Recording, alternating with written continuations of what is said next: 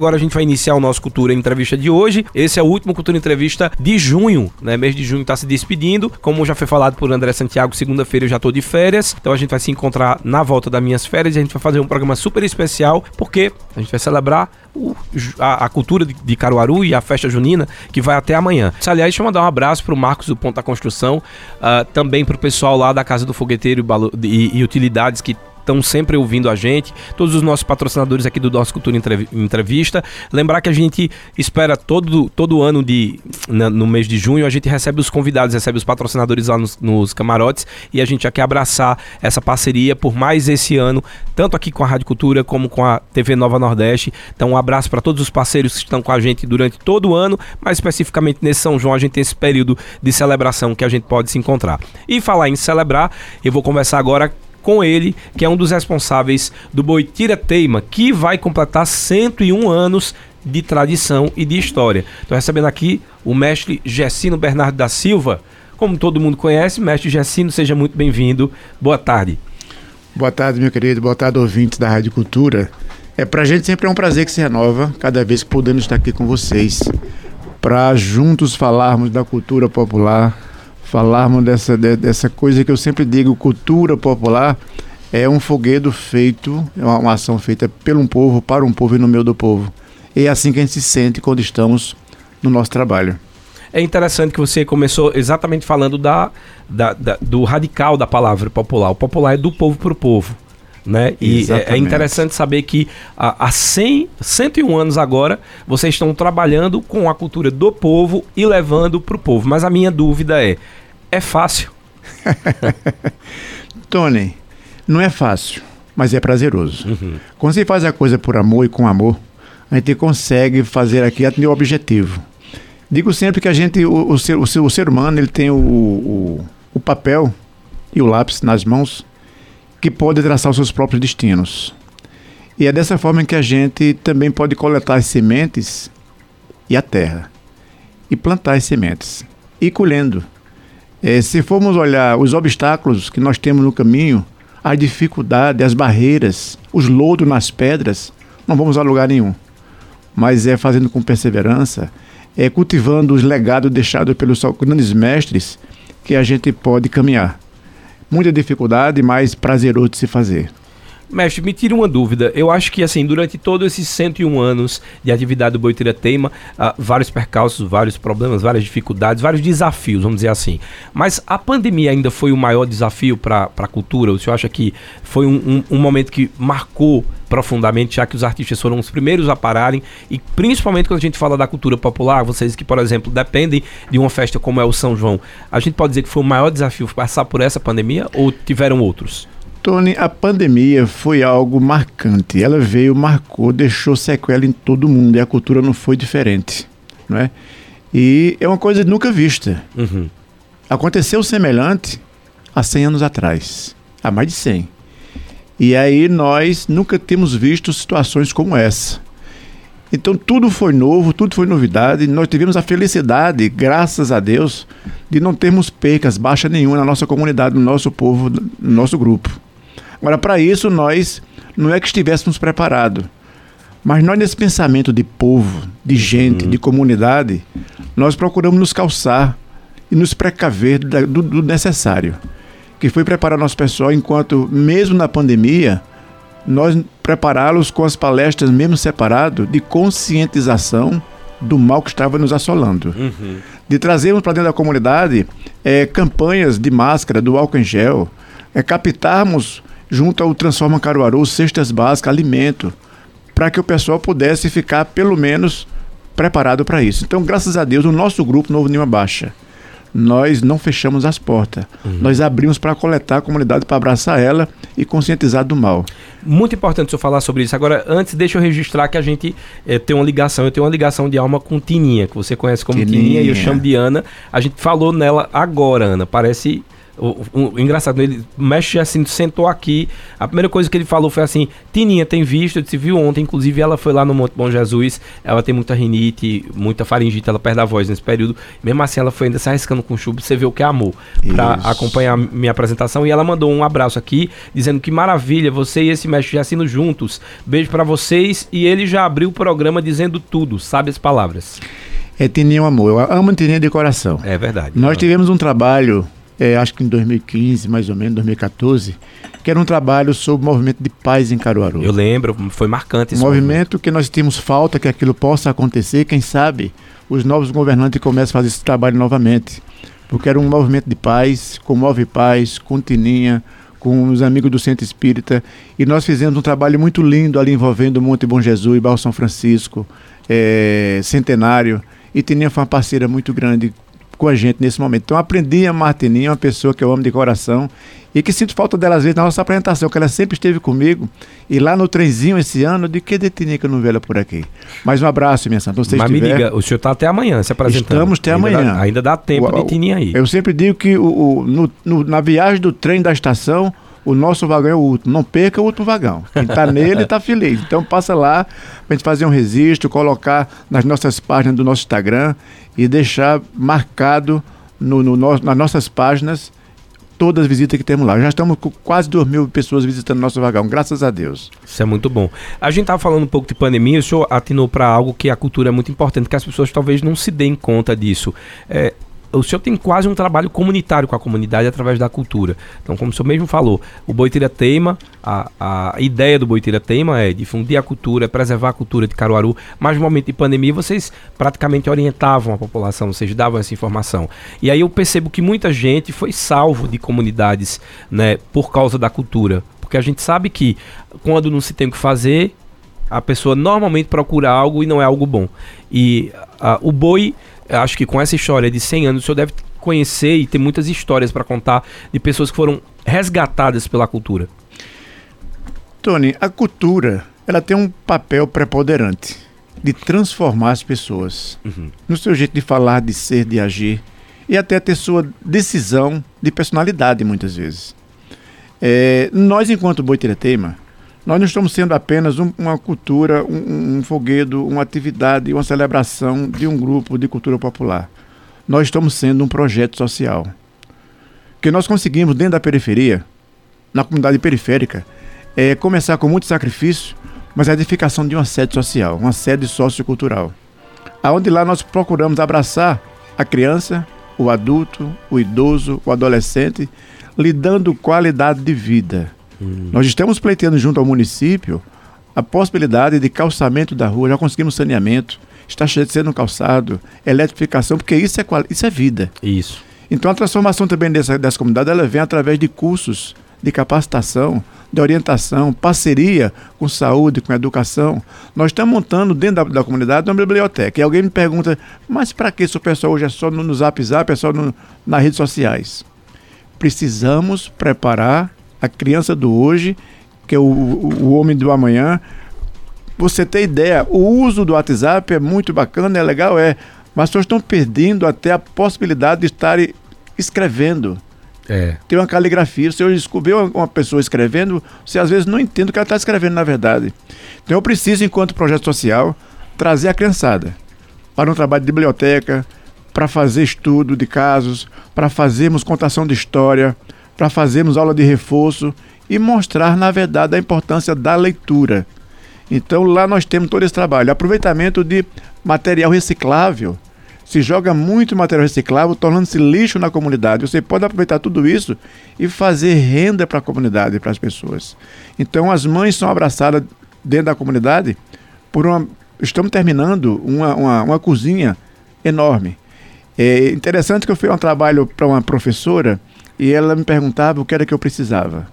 Eu deixava ela muito à vontade e dizia o que é que eu tinha lá para fazer. Eu precisava realmente de uma da bancada para montar a pia da cozinha. E ela me contemplou com o valor que eu consegui montar. Então já tenho a pia da cozinha pronta, eu já tenho os móveis da cozinha, praticamente os armários prontos, já ganhamos um fogão, temos geladeirazinha mais ou menos. Então é montando isso que a gente vai trazendo as donas de casa que estão ociosas para cá para em parcerias fazermos cursos até de culinária e elas poderem ter o sustento delas. Eu tenho experiências vividas quando ainda estava na Associação das Rendeiras, que muitas pessoas hoje vivem economicamente do que aprenderam lá, que foi corte e costura, que foi culinária. Tem muita gente trabalhando na, nas escolas como merendeira, porque lá aprenderam, lá tiveram um certificado dado pela associação e esse certificado serviu de passaporte para elas trabalharem. Uhum. Então é dessa forma também que a gente vê dentro da periferia, lá enquanto Boitiratema, enquanto Associação de Arte e Cultura Mestre Assim Bernardo da Silva, que é o legado deixado pelo mestre pela matriarca. Você tem ideia, hoje a rua que cedeia, que tem a nossa sede, é em nome de nossa mãe, Lindaura Severina da Silva. E a rua que morou o casal é Gessino Bernardo da Silva, é onde mora o resto da minha família, na Gessino Bernardo da Silva, com a sede na Lindaura Severina da Silva. Isso é muito simbólico, né? Assim, é, é uma homenagem mais que merecida, mas é uma história que, que vai ficar eternizada e aquela comunidade ali com certeza uh, vai lembrar de todas as benfeitorias. Você falou de algo interessante, não faz muito parte do tema, mas eu acho in interessante dividir isso, essa questão da utilização da, das ferramentas uh, eletrônicas. Aliás, vou, vou pedir para a Wanda ouvir agora o que eu tenho para dizer, que é muito importante. Nas escolas do Vale do Silício, eu vou, vou passar essa informação. Essa informação são dados e uma pesquisa. As escolas não usam computadores nem tablet. Aí a gente se pergunta, né? Ah, então a escola não tem recurso. Os filhos dos executivos das grandes empresas do Vale do Silício lá nos Estados Unidos, eles crescem apenas com lápis, borracha e papel. E tem um estudo científico mostrando que além da aprendizagem ser melhor, a gente cria uma geração menos dependente. É interessante. Por isso você falou agora da questão do é. WhatsApp, que as pessoas não têm mais nem caligrafia. Exatamente. E aí mostra realmente que não é, não é um achômetro, são dados. É interessante. E você observa, Tony, se você consegue ler em voz alta, você consegue absorver muito mais o que está lendo. Se você lê no silêncio, ou apenas lê na tela do computador, sem expressar sua voz, você não consegue absorver bem o que você está lendo ali. Então, a leitura em, voz alta para você próprio. A escrita, você fazendo e copiando e vendo, melhorando sua coreografia. Você tem possibilidade de aprender bem mais. É verdade. Isso, isso a gente observa hoje até na própria educação familiar, que está sendo espessa. Nós estamos com um trabalho, também mudando só um pouquinho aqui, mas todo um trabalho com referência à educação para com as pessoas idosas, que precisamos ir nas escolas resgatar essa questão do respeito com a pessoa idosa, respeito com, com os mais velhos, que é uma coisa que foi se perdendo ao longo do tempo e as coisas foram chegando, isso foi ficando espesso. Uhum. Então são coisas que a gente procura também lá na comunidade começar a colocar para as crianças. Respeitabilidade, que não é nem um favor que se faz, é um direito que se tem tanto da criança como do adulto, do velho, do idoso. Então nós enquanto projeto social, enquanto comunidade, nós precisamos não se, nos limitarmos apenas ao foguedo, a brincadeira. Eu digo sempre aos meninos, quando eu chamo junto ele no cantinho, sendo todo mundo igual, isso aqui é uma brincadeira, claro, mas é uma brincadeira séria. Uhum. Nós precisamos nos pre preparar vocês para o amanhã. Nós somos passagem. Roberto está hoje à frente de um grupo que foi de uma geração passada, do mestre da matriarca, que deixaram um legado muito positivo para os filhos e netos e bisnetos que hoje eu abraço essa causa, mas sou passagem. Daqui a pouco eu estou indo. Então alguém tem que dar sequência. Nós chegamos aos 100 anos e conseguimos fazer uma coisa, Tony, muito maravilhosa, que foi fortalecer e implantar um foguedo, um grupo uhum. só de criança. Então hoje percussão, estandarte, as borrinhas, o boi, tudo é infantil, tudo é criança. Então eu sempre digo, eu não quero morrer amanhã. Claro, quem quer morrer, né? Uhum. Agora não.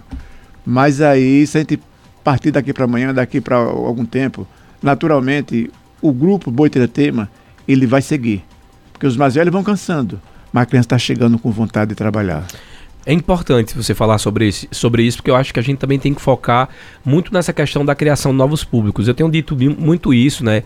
Tem muitos questionamentos sobre o, o forró estar morrendo, sobre a, a, a, falta de abertura no forró nos palcos, nos palcos principais, uh, mas a gente também leva em consideração que é necessário que, assim como o senhor está fazendo com aquela comunidade, trazendo os mais novos para que eles sejam novos públicos e queiram consumir aquilo, a gente precisa também fazer isso com a nossa cultura, né, Roberto?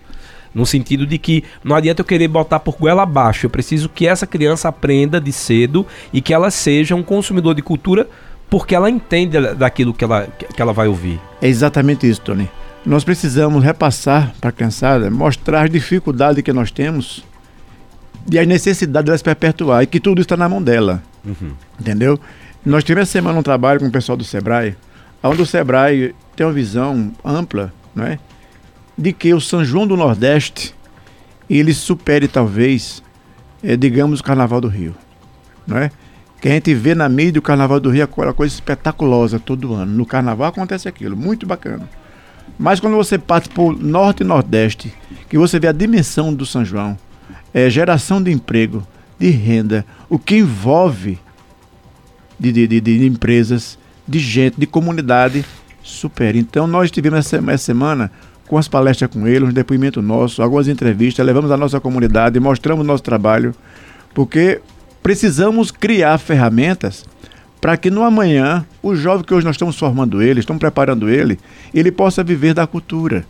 Porque hoje, hoje atualmente, os mestres estão cansando porque não vivem da cultura. Uhum. Ele precisa trabalhar e quando tem a cultura, ele vai lá e faz o trabalho que ele faz com prazer mas não pode viver delas ainda. Muito poucos ou quase nenhum estão vivendo delas. Então a gente tem que preparar uma nova geração para que possa viver dela. Digo isso a você porque se meu pai tem me contado, eu sempre repito isso, se ele tem me contado a dificuldade que ele passava para manter o boi teratema, talvez eu não estivesse aqui hoje. Uhum. E talvez se eu mostrar para os meus os obstáculos que encontramos no caminho e o que temos que superar é trocar o pneu do carro com o carro em movimento, talvez alguém não siga, mas então precisamos preparar eles para que eles possam amanhã fazer a coisa bem melhor. O que nós coletamos hoje não são resultados nossos, são resultados de um Admiro Pascoal da Vida, Isso. de uma, de uma, de uma Luísa Maciel, não é? de um Tavares da Gaita, de um mestre Vitalino, que morreram sem conseguir alcançar os objetivos que eles queriam. Mas o que eles pleiteavam naquela época, que não conseguiram alcançar, deixaram plantado. E hoje nós estamos coletando isso. Então, o nosso caminho plantado hoje, as sementes plantadas hoje, eu tenho certeza que eu não vou colher elas, mas eu preciso plantar. Preciso plantar e deixar alguém no caminho dizendo: Olha, eu fiz isso aqui. Olha, filho, você escolhe esse roçadinho aqui. Então, eu não tenho dúvida de que tudo que a gente faz hoje, a gente não faz no vão, nem é por acaso. Tem um objetivo, tem uma finalidade. Então, o Tiratema está nesse caminhar dos 100 anos, mais firme e forte. Você tem ideia, Caruaru deve ter hoje entre 8 a 10 grupos de Bumba Meu Boi formados em Caruaru. E todo ele, todo eles são remanescentes do Boitiratema. Todo ele tem uma cimentinha do Boitiratema. Todos que brincaram, que brincam nesses boi passaram já ou tiveram alguma experiência adquirida pelo Boitiratema. Então, é uma tarefa muito grande, responsabilidade maior ainda. Cada dia que se passa, você tem ideia, quando eu faço qualquer trabalho de entrevista com vocês da imprensa, eu me sinto muito agradecido, porque não são 100 anos que me dá a acomodação de eu parar. Pelo contrário, eu preciso caminhar muito mais para provar que está dando certo e que vocês conseguem me transformar a cada instante para um outro universo. Eu estou contigo aqui agora, Tony, com o seu ouvinte de Caruaru, mas não tenha dúvida que essa matéria ela está talvez transcendendo de outros países. Com certeza. Então isso para a gente é de fundamental importância. Então eu sou muito grato à imprensa porque ela tem condição de nos transportar para esse universo.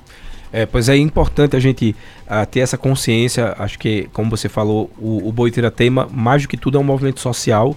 Né? É um, um movimento onde uma comunidade inteira é impactada e é muito legal saber disso, saber a importância e as histórias que vão ser contadas uh, por causa do boi tira-teima ali naquela comunidade. Mas hoje é o dia nacional, Sim. né, do boi, do Buba Meu Boi. Eu queria que o senhor dissesse o que representa esse dia para esse pessoal que eu digo que é um lutador da cultura popular? Olha, o, o dia 30 de junho, eu sempre conversava isso com a Fundação de Cultura, e eu tenho a oportunidade de conversar outro dia, agora, esse mês de maio, com Léo Salazar, Silvério Pessoa, com Erlo Calvacante, da possibilidade de nós podermos, nesse São João, esse não é possível mais, claro, mas que possamos pleitear um grande encontro de boi até a nível estadual para Caruaru porque junho o foco é o São João, claro. Sim. Então, dia 23 e 24 de junho, o pessoal estão saindo da cidade, vem, assiste e vão embora. Então precisamos de um novo público. Esse novo público para esse grande encontro de cultura popular no dia 30 de junho. Que possamos pleitear isso para anos futuros. Porque é um dia dedicado a essa cultura, que tem uma história tão bonita. A história do Bumba Meu Boi, ela vem dos nossos ancestrais, vem dos nossos irmãos escravos, que quando vieram pelas mãos dos portugueses trabalhar já nas terras do Brasil, trouxeram esse, essa cultura. Quando trabalhavam o dia inteiro, quando não tinha um momento de lazer, era só sofrimento. Então, à noite é que eles faziam réplica dos animais em que trabalhavam e faziam uma fogueirinha na frente da casa, que a gente chama de terreiro da casa, para ali saciar e esquecer o sofrimento do dia. Então, ela vem de lá e vem se cultuando. E a história bonita, que inclusive procuramos contar ela ontem, lá na, na, na, no Pó das Quadrilhas, que é a história de Caterina com o Pai Chico. Uhum. Que é a Caterina com, com grávida, com desejo de comer uma língua de boi, e que Pai Chico, obrigado pelo amor que tem a ela, sacrifica esse boi, e depois com os pajés, com as danças, com a oração, a gente consegue ressuscitá-lo, porque o dono da, do, da fazenda quer ele de volta. Então a gente tentou, simbolicamente, mostrar essa festa ontem. Então, esse dia 30, ele é nada mais do que justo e justíssimo, para que nós não fiquemos no anonimato. Não fiquemos apenas só brincando, tocando, andando, é, sem que ninguém tenha noção de onde vem, para onde vai, o que é aquilo. Então a contação ela tem que ser feita e o dia tem que ser celebrado. Então nós precisamos ter mais políticas públicas a nível municipal, a nível estadual, para que possamos celebrar melhor. Já sabemos que a nível estadual nós temos a Federação de Bois Similares em Recife, que é a FEX Bois, o nosso querido AS da hora. Caruaru tem pleiteado um, uma, uma, liga de boi de Caruaru, que hoje eu acho que o presidente dela está sendo nosso querido amigo Mael, lá do Salgado. Mas não sei porque ela não está ainda em evidência. Mas precisamos fortalecer para que essa, essa, esse, esse Dia Nacional do Meu Boi não fique só no Dia Nacional possamos ter o dia municipal também, porque é, dessa, é dessas políticas que a gente vai é, construindo que a gente pode fortalecer muito mais.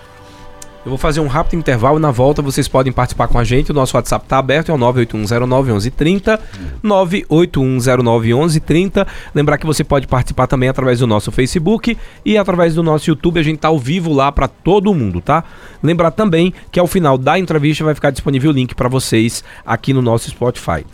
Lembrar também que hoje é o Dia Nacional do Bumbo Meu Boi, a gente está falando sobre isso e sobre a importância do movimento cultural para a festa junina. Aqui no estúdio estou recebendo o Roberto Jacino, que é mestre coordenador do Boi Tira Teima com 100 anos, completando 101 anos ainda no mês de julho, né?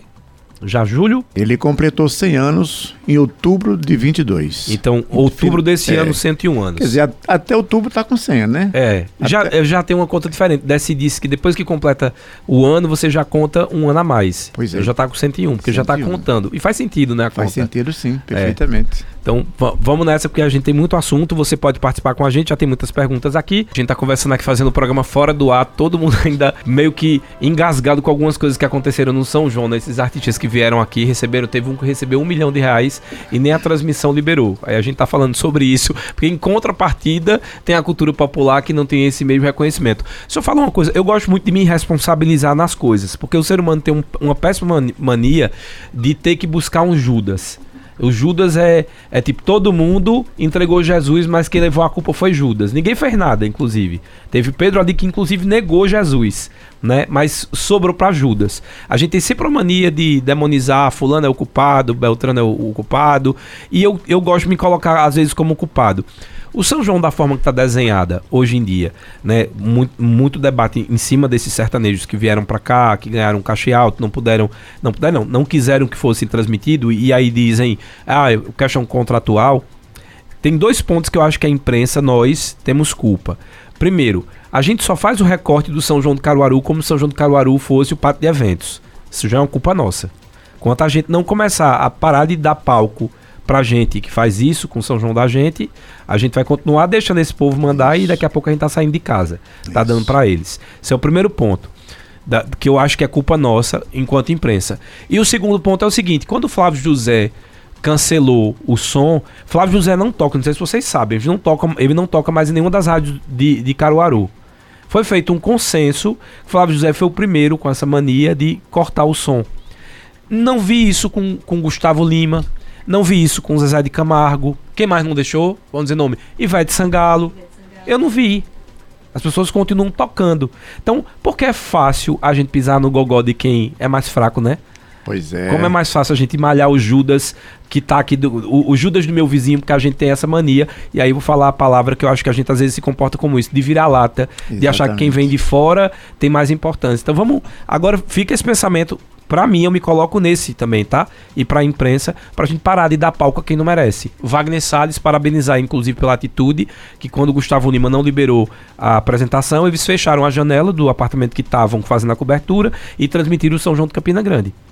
Exatamente. E eu acho que se a gente não começar a fazer isso, anote o que eu estou dizendo. Daqui a uns dias a festa não vai ter mais ninguém daqui. Ou então vão, vão criar polos, polos e polos. Daqui a, daqui a uns dias o polo vai estar tá lá na, em, em Bezerros. Porque eles vão afastando a gente do centro. Estão afastando os artistas de Caruaru, a cultura popular do centro. Eu queria que o senhor conversasse um pouquinho sobre isso, porque a gente estava falando aqui em off Exato. a respeito dessa falta de, de cobrança mesmo da gente permanecer com a tradição. E eu não estou falando que não tem que ter inovação, não. A gente está eh, inovando o tempo inteiro. Eu só estou dizendo que precisa ser mesclado e que a gente pode receber o, o, outros estilos. Agora, nenhum outro estilo pode ser maior do que a cultura e a festa de Caruaru.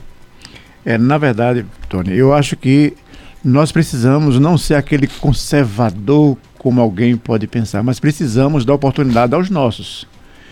Quando a gente não permite que os nossos tenham vez e voz, e repassamos essa tarefa para quem vem lá de fora que não tem nem obrigação conosco né, e nem tem o cuidado com a cidade. Eles vêm, faz como querem, e só que nós daqui sabemos que estamos contratando. Eu não uhum. digo nós, é porque nós, enquanto gente, enquanto povo, enquanto cidadão, nós também nos sentimos culpados, porque quem está lá contratando são pessoas que nós colocamos. Então nós precisamos não nos rebelar, mas podemos exigir.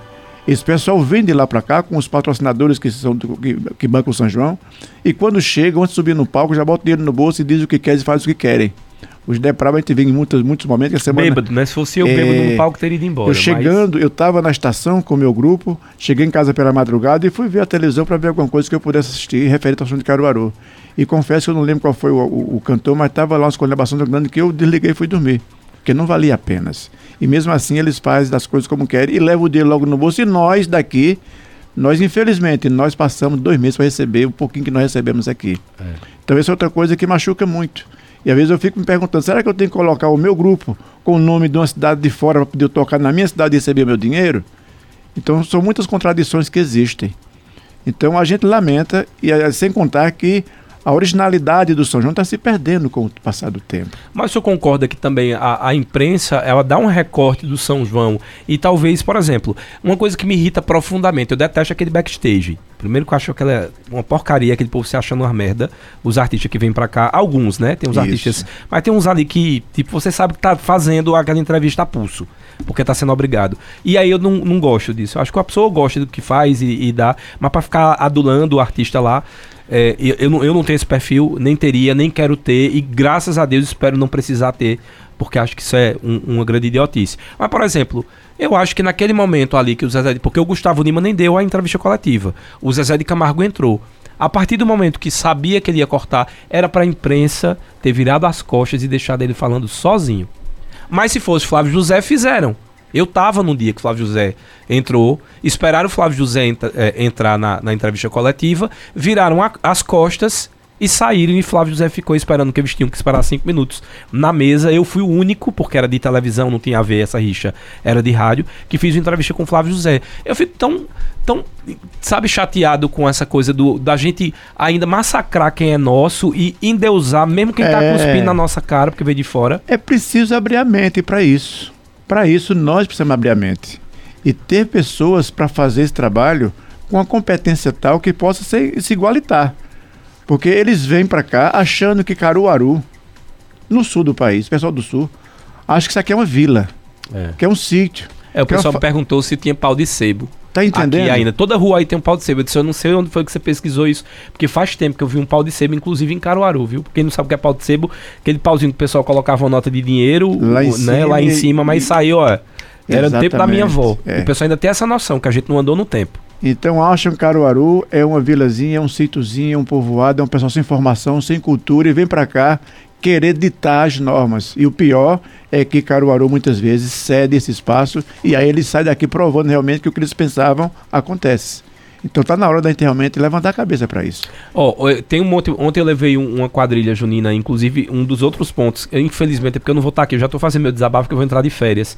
Vamos fazer já um programa na segunda-feira para falar sobre o, o que foi positivo, o que foi negativo do São João. Eu não vou estar, infelizmente eu não vou estar. Gostaria muito de estar, porque tem algumas coisas que eu quero pontuar para bem, porque eu não, não acredito que a culpa seja só da prefeitura ou só disso, só daquilo. Acho que a população também é culpada. Ontem eu disse isso no show, inclusive. Não adianta eu reclamar do sertanejo estar tá lá fazendo público para ele. E não adianta eu querer que o artista de Caruaru vá tocar e eu não vá para o, o, show do artista. Então a gente tem que botar a culpa de, de cada um, cada um tem que assumir suas culpas e tentar se resolver. Até porque a partir do momento que o prefeito é prefeito da cidade, eu não posso ser oposição se eu, tô, to, se eu, tô, se eu sou da cidade, eu não posso torcer para o avião cair. Então, se eu estou no mesmo voo, vamos todo mundo trabalhar em conjunto. Se quiserem conversar com os artistas, a gente está aqui disponível seu Roberto Giacino, eu sei que é aberto a conversa, eu sei que Também. tem o, o, pessoal das quadrilhas. Não gostei do pau das quadrilhas de novo naquela localização, pouca gente sabia onde era, muito turista vindo para cá, né? Já tinha aquela configuração pau das quadrilhas na frente. E quando eu não gostei, gente, não é minha opinião, é a opinião de você pegar os turistas e dizer assim: tá escondido, ficou a, a, longe de tudo. Ah, eu gostava de ir quando tinha a, a, a estação, que eu já fazia uma foto isso, no trem, já, já ia direto pro pau das quadrilhas.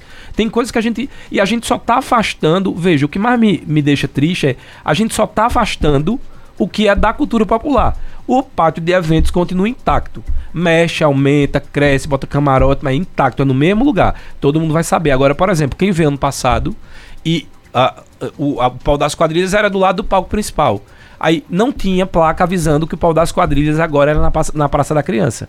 Aí é isso que a gente tem que entender, que a gente não está fazendo turismo pra gente, o, o, a festa é pra gente, é pro turista. E se a gente não tem isso desenhado, as pessoas dizem, ah, esse ano não teve o pau das quadrilhas. Tony, eu também trabalho com a comunidade idosa, como falei ainda há pouco. E o ano passado, nós fizemos um arraial para pessoa idosa, que já acontece há 22 anos. E o ano passado foi um desastre. Eu, lugar eu, que ele eu disse quando anunciaram que o, o Paulo ia ser lá. Foi um desastre. E aí muita gente, quando soube que ele estava mudando só para ali para frente, muitas caravanas da capital, do, da região metropolitana, não vieram já com medo dos problemas. É. Então nós mesmo assim trouxemos mais de 2 mil, quase 3 mil idosos. E aí nós, ainda tô, vou colocar em relatório, porque não ficou legal.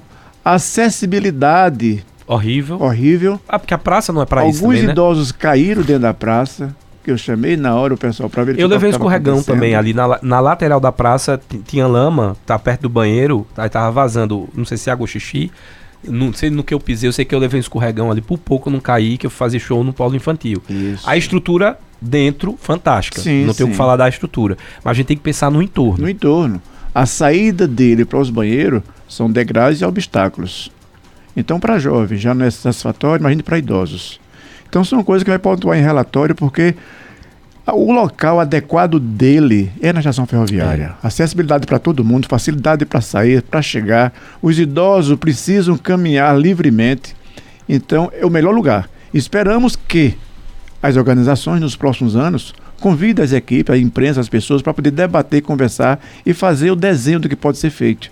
Porque a gente já recebe pronto e tem que ser aquele e acabou. E, e, isso era uma das coisas que eu queria sugerir aqui no programa. E eu quero ainda entrevistar o Rodrigo Pinheiro, a, a Erlon, todo mundo aqui. E eu, eu, queria muito, mas é uma entrevista construtiva, não é entrevista de crítica. Sim. Porque, porque eu disse, não adianta eu criticar, porque eu tenho minha parcela de culpa também enquanto imprensa. A partir do momento que eu estou só cobrindo parte de eventos, eu acho que a imprensa é culpada e ponto. É meu ponto de vista.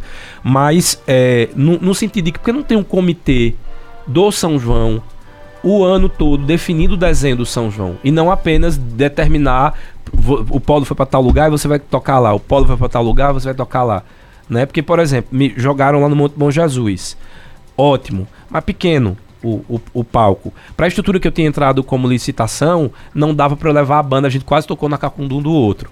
Mas foi bom. Por que foi bom? A gente conseguiu levar as quadrilhas juninas, mais de 110 integrantes para a quadrilha junina. E o povo subiu mesmo com chuva. Então significa dizer que o povo quer. Quer. Agora, para o povo querer, tem que ter acesso, tem que ter carro para subir, nem todo Uber estava levando. Então é lindo pensar no polo, mas como falou, não é só o palco, é o entorno, é a chegada, é o público. O público que vai para lá é um público idoso. Sim. Então não vai subir escadaria. Então tudo isso tem que ser pensado. O senhor tem sentido, ou eu quero saber agora, qual foi o período mais negro, se já foi pior, se hoje tem mais diálogo e o que é que a gente poderia fazer para ajudar nessa, nessa construção? Olha, hoje eu estou vendo João desse ano ele mais aberto, mais divulgado, amplamente. Porém, o que nós precisamos, na verdade, Tony, é ser ouvido antes. Isso tem que existir. Esse comitê do São João que é feito entre a secretaria, os gestores, massa, muito bom. Agora, a comunidade tem que participar. Eu não sei, que eu não estou fazendo parte dele, qual é o papel do Conselho Municipal de Cultura nessa construção do planejamento do São João, que eu acho que no conselho você tem todas as linguagens, todas elas estão ali no contexto, aonde tudo que acontece no São João, no conselho tem integrantes. Então eu não sei se o conselho tomou conhecimento e debateu e conversou e partilhou dessa construção, ou são apenas os patrocinadores que vêm, determinam e faz. Eu não sei como é que é esse caminhar, mas eu acho que é preciso isso para que nós possamos participar, para depois, quando nós reclamarmos de uma coisa, reclamarmos porque nós participamos e permitimos que acontecesse. Então é preciso que a gente possa ter isso. A comunidade, a sociedade civil, ela tem é, a sua obrigação, o seu direito e o seu papel como é fiscalizador também de participar da construção de tudo isso. Seu Zé Agripino está mandando mensagem em torno parabéns pelo programa. Senhor Roberto é um sábio. Forte abraço, ele está mandando pro senhor. Obrigado, meu querido. Um Ar abraço. Arnaldo Esquilo, eu me encontrei e cheguei a me emocionar, cheguei a chorar no encontro com o secretário de Cultura, Silvério Pessoa, e vim de carona na Kombi com o boi. E cantei uma música que fiz para o boi. Aí tá dizendo que o senhor é um lutador. Arnaldo Esquilo. Maravilha. Obrigado, Arnaldo. Um grande abraço, meu irmão. O Ivaldo Panta está dizendo que história maravilhosa. Não sabia. Por favor, fale mais sobre sua origem. No caso, acho que é a origem da caixão do boi. É isso, Ivaldo. Só manda pra gente. Foi Ivaldo Panta lá de, de Lagedo. Como a mensagem chegou 12h31, não sei se era quando o senhor estava contando de onde tinha sido originado o boi ou um pouco da sua hum. história de família. É, o Boi Tema ele foi fundado em 1922 é, pelo senhor chamado Pedro Zanoio, que era seu João Evangelista, Pedro Evangelista. E aí meu pai chegava do sítio Preguiça para Caruaru, aos seis anos de idade, e se deparou com o encontro desses boi na rua e aquele se embelezou. Se embelezando por aquele momento, e resistiu, minha avó resistiu muito para não deixar ele participar, que era um menino de sítio, mas não conseguiu, terminou relaxando um pouquinho e ele veio para cá e participou. Nós hoje temos uma história muito que o pessoal sempre fala em Caruaru e na região, é o boi de bandeira, o boi de bandeira. Na verdade, esse boi de bandeira não é que todo boi seja de bandeira. É porque o primeiro boi fundado em Caruaru era de um senhor chamado Seu Bandeira. E aí o segundo boi foi o Tiratema, e os dois quando se encontravam, eles iam às brigas de fato, eles brigavam nas ruas. Então se deu o nome daquelas brigas de teimas. E aí ficou uhum. o boi de bandeira e o boi teima. Então, de lá para cá, o boi teima fazia parte, isso foi a princípio, a princípio era só para brincar carnaval. Mas a cultura popular, ela não está alienada a um tipo de evento. Então, ela vem tomando a sua dimensão. Então, hoje ela faz carnaval, faz São João, Semana Santa, Natal, o Alto de Natal, tem um papel preponderante do boi e do próprio Jaraguá, são personagens do Alto de Natal. Então ele faz parte de todo e qualquer evento da cidade, do estado, do país. Você tem ideia, em 2015, 2015, acredito, eu tive na Turquia, lá em Istambul.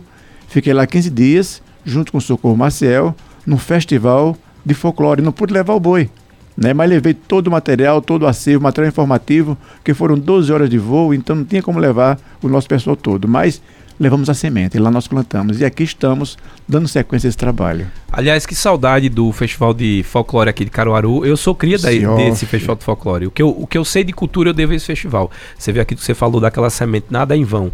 A minha semente foi plantada ali. Com, e, e não conhecia que era Luísa Maciel, era criança, né? Isso. Quando acontecia aquilo. E a partir daí foi quando despertou tudo, assim, para para a cultura eu vi o canto era importante a gente sonhar. Eu ficava sonhando, assim, cada. Ca, vinha várias atividades de vários países, Wanda, assim. E era bem interessante porque você, você lembra também, né? E, e você conhecia a cultura da Itália, a cultura da Espanha, e era misturado, muito e, e era uma troca. Isso eu sinto muita saudade. Muito importante. Ó, o Cristiano Marcineiro está dizendo: vejo que o regional está sendo jogado para o alto do Moura e o pátio está ficando pop. Eu só diria que respeito o pop Porque aquilo ali, para mim, nem música é. O pop ainda é música. É. Tem umas músicas de palavrão ali. Tem um que foi com um pendrive, ganhou 200 mil olha, que só fazia fumaça no palco e um pendrive e ficava, ei, ô, ei, ô, se quiser me pagar, eu faço pela metade do preço. Fica aí a, a dica. É. E Val, a Yolanda Freire, também não gostei do pau das quadrilhas nesse local. Eu falei muito, mas não adiantou, ficou horrível. Yolanda Freire, nosso ouvinte. Inalda, boa tarde, parabéns pela entrevista. O que nisso desencanta nos governantes é que a gente vive a mercê de patrocinadores. Tivemos maus sertanejos e bregas pobres no palco principal que deveria ser dos forrozeiros. E outra coisa, a, beleza, a bebida rolou solta em cima dos palcos. Você talvez esteja matando a, a, a, charada, Inalda. Aquela bebida ali não tá ali à toa, é porque eles também recebem, tá? Fica aí a dica também. É. Luan Henrique, boa tarde. Tá na hora de começar a transmitir o Polo Azulão. Concordo, briguei, Luan, inclusive, para isso. O Polo Alto do Moura, tudo isso. A gente, a gente tem a TV Pref, que é da Prefeitura, poderia ter ido para essas transmissões. Ontem teve uma grande homenagem ao Nildo Almeida e eu queria ter assistido. Ó. Tivemos homenagem ao Nildo Almeida, não foi pro ar. Tivemos homenagem ao Tavares da Gaita. Seu João do Pife. Seu João do Pife. E não foi pro ar. Vamos nessa, vamos seguindo.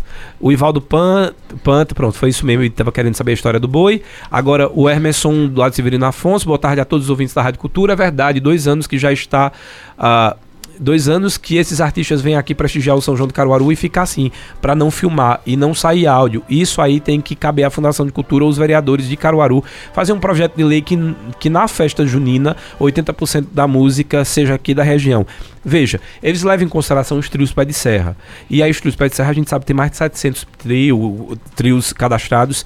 Aí leva-se em consideração que é mais de 70% da grade. Mas a gente tá falando de palco principal, só para entender. Principal que eu digo, os polos principais e os artistas, tipo, tem Jorge Altinho, tantos outros que ficaram de fora, né? Então a gente, eu está falando nesse sentido. Aí 80% da música ser daqui da região, 20% ficar com os patrocinadores. Dois anos que eles fazem isso, como o dinheiro aqui do município vai embora e os cantores aí ficam difíceis. Por exemplo, aí falou aqui dos cantores que ficaram de fora, Osmar Monteiro, Zé Ramalho, fizemos artistas aqui que fizeram histórias dentro de Caruaru e agora não pode mais se apresentar. É, isso, isso é são pessoas que começaram tudo aqui, que foi que começaram tudo Hoje o que existe é porque esses artistas deram a, a vida deles. E que eh, vinham quando o palco era precário. É o que está acontecendo com o Paulo Azulão. Eu disse lá no Paulo Azulão que quando uh, o Paulo Azulão colocaram dentro da, de, daquele galpão da estação ferroviária, botaram, tiveram, eu queria inclusive conhecer esse engenheiro para parabenizar, colocou o banheiro químico de costa para a entrada e aí a gente levava, não, não tô brincando, a gente levava bom ar para conseguir se apresentar ali, porque o, o xixi subia para dentro, como era fechado, então a gente ia cantar, jogava bom ar lá para o pessoal, o público não ir embora.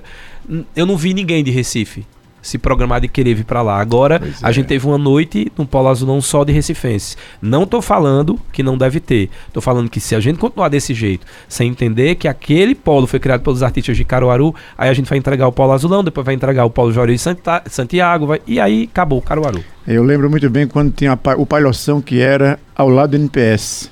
Ali aquele longo do, do NPS era o, o, evento.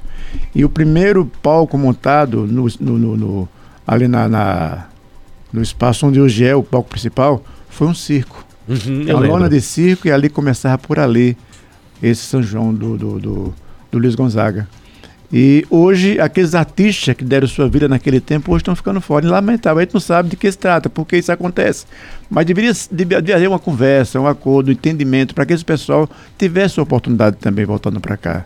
Nós, nós, nós, hoje, enquanto Boitiratema, enquanto ponto de cultura que somos, que perdemos um caminho desse com os governantes que por aí passaram, estão voltando hoje essa atividade, a gente lamenta muito porque nós vimos o povo às vezes é culpado disso. Hum. O nosso querido João Gomes, por exemplo, que é pernambucano, é, é, ele teve muitos shows cancelados no sul do país porque mencionou alguma coisa politicamente favorável aos governantes atuais quando aqueles que criticaram o atual e foram a favor do, dos Não, pior não foi nem criticar Bolsonaro, teve gente que criticou o Nordeste. Pois é, e foi é que diferente. e agora vieram pra é cá pior. e o povo foi lá dar público a esses, esses caras. Então... É, mas tem coisa pior do que alguém perguntar, tem rapariga aí, as mulheres levantar Pois é, pois é. Então são essas coisas que a gente tem que ter muito cuidado no que contrata, naquilo que a gente precisa. Agora, os patrocinadores que são os carros-chefe, é quem manda e quem ditam, e a gente tem só que obedecer, infelizmente. Ó, tem aqui uma boa tarde. As pessoas falam muito dos artistas regionais e quando tem eles não tem público.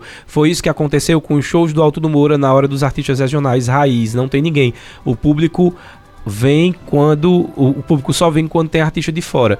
Concordo e coloquei, inclusive, a, ela só não colocou o nome. Coloca aqui o nome para dizer quem foi. Concordo e disse exatamente isso. Para eu poder criticar, eu preciso dar meu exemplo. Então, eu não, não quando, toda vez que sai a grade é uma, é uma complicação. Você acompanhou, né? O pessoal, ah, vai vir a Loki de novo, tem nada a ver, vir a Loki, não sei o quê. Aí a Loki não veio, aí já vai pra outra. Ah, agora vem tal. Eu não tô dizendo que não tem que vir. Eu tô dizendo que não adianta também você colocar um, um artista daqui num, numa segunda-feira de duas horas da tarde. É, tem né? Tem que olhar to, todos esses desenhos. E também não adianta a população criticar se ela não foi. Eu acho que cada um tem. É aquilo que eu disse. Não existe Judas para se culpar. Cada um vê onde é a culpa. Eu já me coloquei como culpado enquanto imprensa. A população se coloca como culpada o porquê ela não está oferecendo os artistas daqui, inclusive para os filhos, para os netos, para os sobrinhos. E aí e a, o poder público se preocupa porque não está valorizando e porque está abrindo espaço para gente que está, desculpa a palavra, mas está cagando para gente. Pegou um milhão, evadiu com um milhão. A gente não teve nem o São João divulgado porque foi proibido de transmitir. Mas que bom que não foi lotado, né? Porque chegou é. aqui que ele ia trancar Caruaru. É. Parece que Caruaru não foi trancada, né? Exatamente. Eu, eu, vi o pessoal dizendo que os portões estavam fechados porque o povo não queria ir. pois é, irmão. Senhor Roberto Gessino, desculpa o desabafo mas é porque eu sei da sua luta, eu sei da luta dos artistas populares, eu sei da luta, inclusive, do povo da Fundação de Cultura, Gil Barbosa, Erno Cavalcante, Rafael, próprio Rodrigo Pinheiro, que está aberto à conversa. Isso já é muito positivo para a gente. A gente não está criticando como se tudo fosse culpa de lá, eu estou dizendo que cada não, um tem culpa. Até porque era captação de recursos para o evento, muitas vezes para captar, para poder ter a gente tem que ceder muitas coisas. Exatamente. Às vezes não é a vontade nossa que prevalece, que os, os patrocinadores ditam como querem que seja, a gente não pode, se a gente não, não for cumprindo aquela tarefa ali, a gente não vai ter o resultado satisfatório para a cidade. Infelizmente é por aí que funciona, a gente sabe disso. Mas a gente teve uma empresa, por exemplo, de cartão de crédito que patrocinou as quadrilhas que foram para o Monte Bom Jesus. Então, como é que está sendo vendida essa cultura lá fora? Né? A gente pois tem que é. começar a, a olhar, a ah, esse patrocinador só quer se for de lá, não. Então vamos captar um que a empresa queira investir no São João do Nordeste. É, existem várias possibilidades. Agora, obviamente, eu não acredito no mundo de Alice, que vai ser uma programação que vai agradar a todo mundo. Isso não vai acontecer.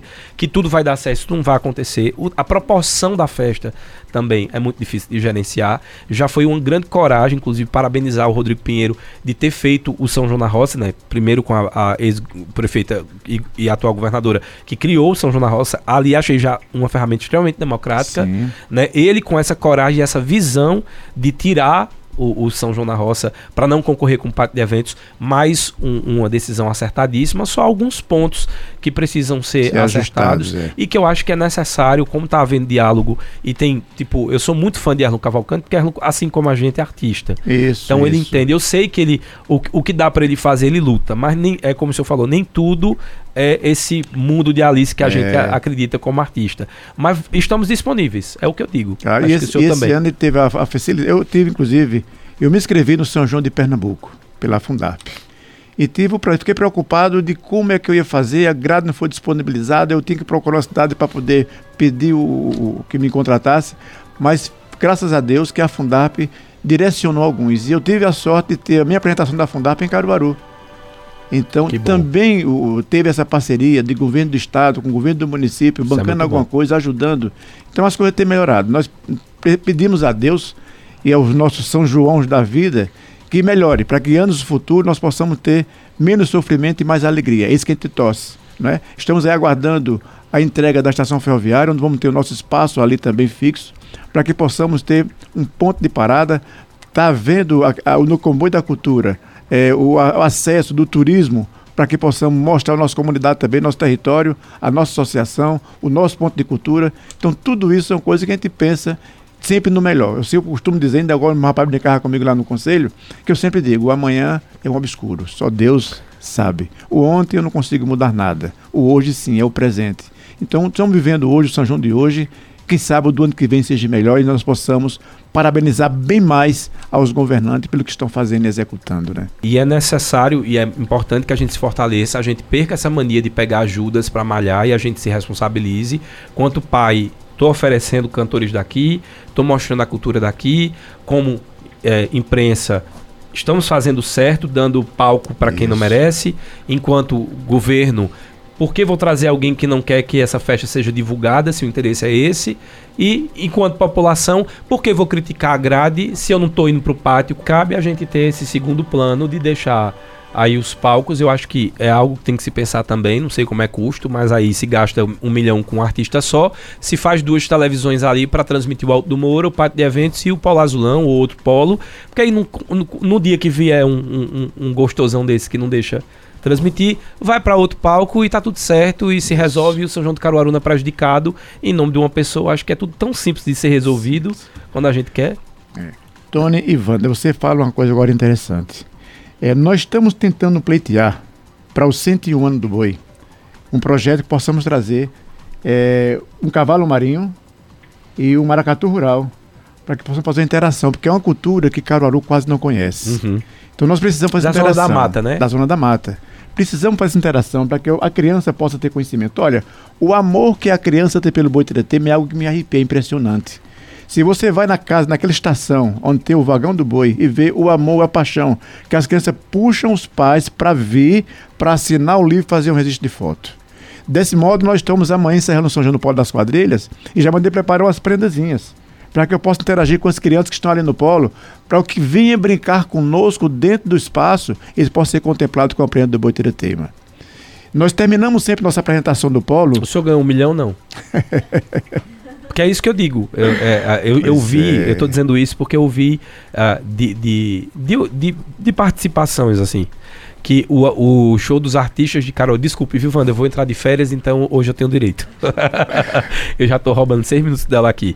É, disseram que os shows da, da, dos artistas culturais, usaram essa palavra, nunca mais vou esquecer, eram, meio, eram medíocres. E aí eu perguntei por quê? Não, porque chega lá, aí o outro vem, bota uma estrutura, aí tem explosão, aí não sei o quê. Aí eu disse, olha, se me der um milhão, eu explodo no palco. Eu boto umas bombas, eu mesmo pipoco, preciso é... nem de bomba do lado. Mas querer questionar né, a possibilidade de um cachê como esse, quando o artista não ganha 1% desse, de, desse outro, aí é a mesma coisa eu querer que um Fusca ganhe de uma Ferrari. É. Eu vim há pouco, nossa colega Fernanda, que veio comigo aqui nos trazer, conversando com ela a respeito daquilo que a gente ganha e o que a gente paga. Eu, quando saio da comunidade com o nosso grupo, eu já pago 300 reais de um ônibus para transportar meu pessoal. E os músicos do metal, eu pago a eles também um valor um pouquinho a mais do que os outros. Eu tenho alguns artistas nossos que são merecedores um pouquinho a mais. Eu pago um percentual de imposto da nota que eu tiro. Então eu digo ela, quando eu venho tirar toda E recebe dois meses depois. Dois meses. E tudo isso tem que investir logo, eu, tenho, que, eu tenho que bancar. Quando eu venho tirar todas as despesas que eu tenho com minha apresentação, muito pouco eu fico. Então a sede está sendo construída assim, se eu tiver cinco apresentações, aí sobra um pouquinho para fazer. Se eu tiver uma ou duas, não sobra. E muitas vezes, Tony, tem, tem ocasiões que a gente, infelizmente, bota do nosso bolso. Alguém diz, mas tu é besta para botar? Eu critiquei muito meu pai. Eu dizia, meu pai, o senhor não deve gastar seu dinheirinho com isso que degradar o governo. Então ele olhava para mim e ria. Ria e eu não entendia aquele riso dele.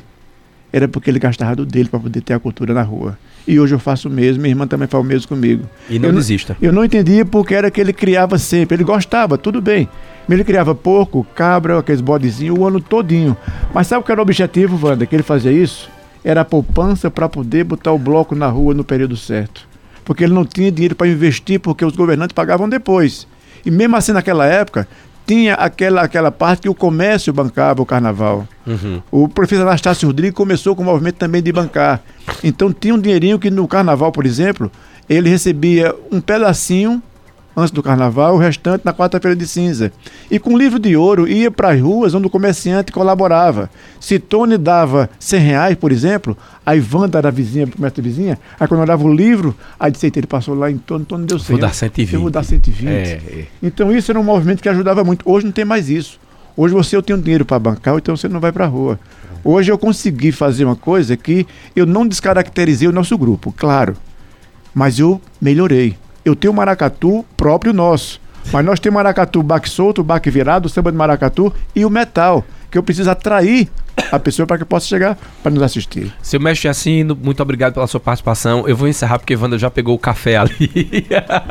eu já estourei nove minutos, mas eu vou entrar de férias. Quero agradecer aos nossos ouvintes uh, pela paciência que a, a, gente se encontra aí na volta, se Deus quiser. A todos, que esse debate não seja só no mês de São João, que a gente tem esse debate da cultura durante o ano todo, que a gente con continue uh, entendendo o quanto a arte é importante na mudança da nossa educação, inclusive como gente, para que a gente seja um pouco mais sensível, menos agressivo que é o que mais a gente tem tido, e para a gente também se olhar no espelho e enxergar que o problema nem sempre é o outro, a gente também tem os defeitos, Isso. então todo mundo só vai evoluir quando a gente parar de dizer que o outro não presta que eu sou bom. Não é todos contra um, é todos a favor do todo.